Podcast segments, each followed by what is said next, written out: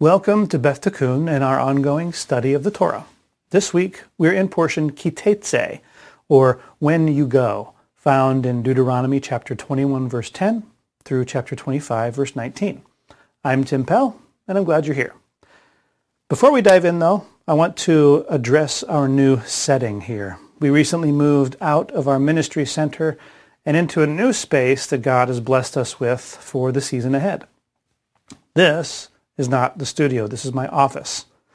And this is where we'll, we'll, be recording until the studio is set up. So what we lack in proper lighting and multiple cameras and all that kind of stuff, we make up for with gratuitous books. That's always the, the, uh, uh, uh the fix for any kind of video of this nature. Hopefully the books will, will make up for, for that. So that's where we are, and that's why we're doing it this way this time. Now let's dive in. Containing some 74 mitzvot, more than any other portion in the Torah, Kitetse is packed with commandments.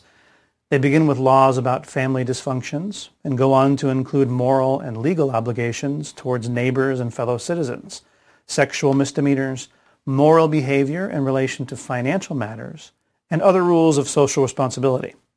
The portion ends with the command to endure against Amalek, the quintessential example of hatred and cruelty. Two important lessons we've learned in the past are worth repeating here. One is that true fear of God leads to respect of others, as they are the image bearers of the king. If we do not respect others, we are not truly fearing God. Second is the necessity of engaging in battle with Amalek. Amalek is our perpetual spiritual enemy combatant, and we are either working to defeat Amalek or working to surrender to Amalek. There is no holding pattern there. If you want to learn more about these points, please go back and review past teachings on this portion. What I want to share with you today is related to these lessons.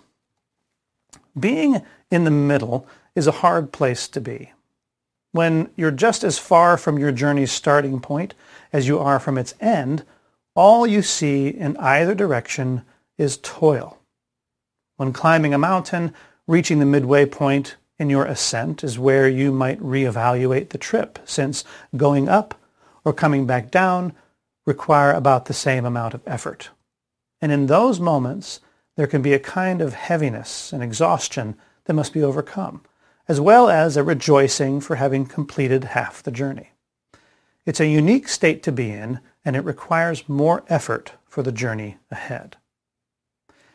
This week's portion is no different. Kitetse is the middle of the 11 portions in Deuteronomy, the very center. It begins and ends with direct and indirect references to war, and in between those are numerous mitzvot regarding how we treat others how we respect others through our healthy, requisite fear of God.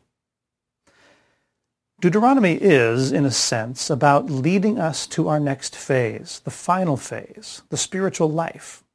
In fact, Deuteronomy ends just before the Israelites enter into and take possession of the land. The Torah itself ends right before the final stage of Israel's development as a people, the conquest of and inhabitants of the land of promise, right before their final birth. Using that language, if we look at this as a pregnancy, it can be said that kitetse is the midway point of that gestation. A lot of discomfort has preceded it that we can rejoice over, and a lot more is yet to come.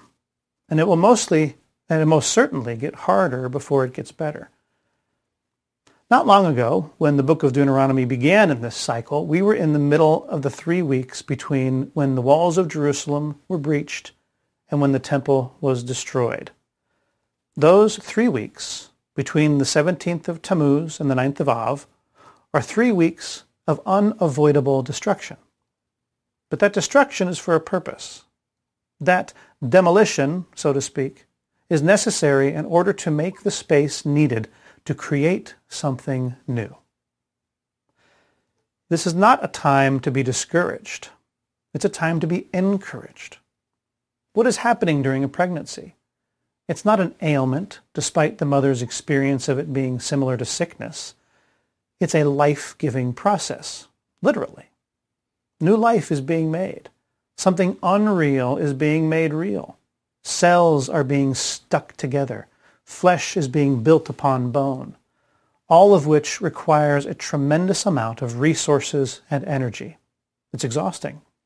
It's heavy. And it will only get heavier as we near the joyous conclusion. Here's where Kitetse and next week's portion, Kitavo, can teach us something in principle. The portion names translate respectively as when you go and when you come in. Life is full of the rhythm of going out and coming in. You go out of your house and you come into your work. You go up the mountain and you come back down.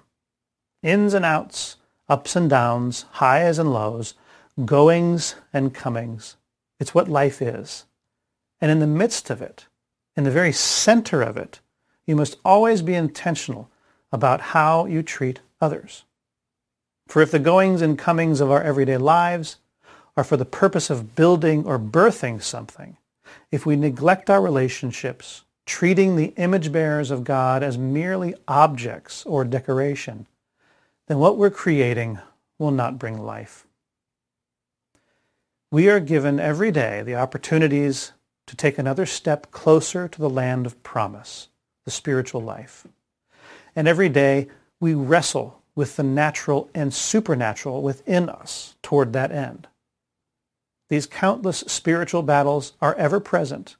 We are perpetually engaged in the war against Amalek. The war plays out on the battlefields of our minds and hearts. Sometimes these battles spill out into the physical world when we cannot be victorious in ourselves, and we engage with them there too. But regardless of where the battles rage, we must always remember to fear God and respect his image bearers in the world. Healthy relationships in peacetime are harder to come by if we can't maintain them in wartime. We can't win the battles if we cut ourselves off from God's image bearers and from God himself. There's more of the journey ahead. Let's not go it alone. So ask yourself, what is weighing heavily upon me this week? What does the battle look like today and how do I defeat the enemy? How have I disrespected or disregarded others in this wartime? And how can I be strengthened for the battles by treating others with respect? May God bless you, and may he make us all into the people he wants us to be. Shabbat Shalom.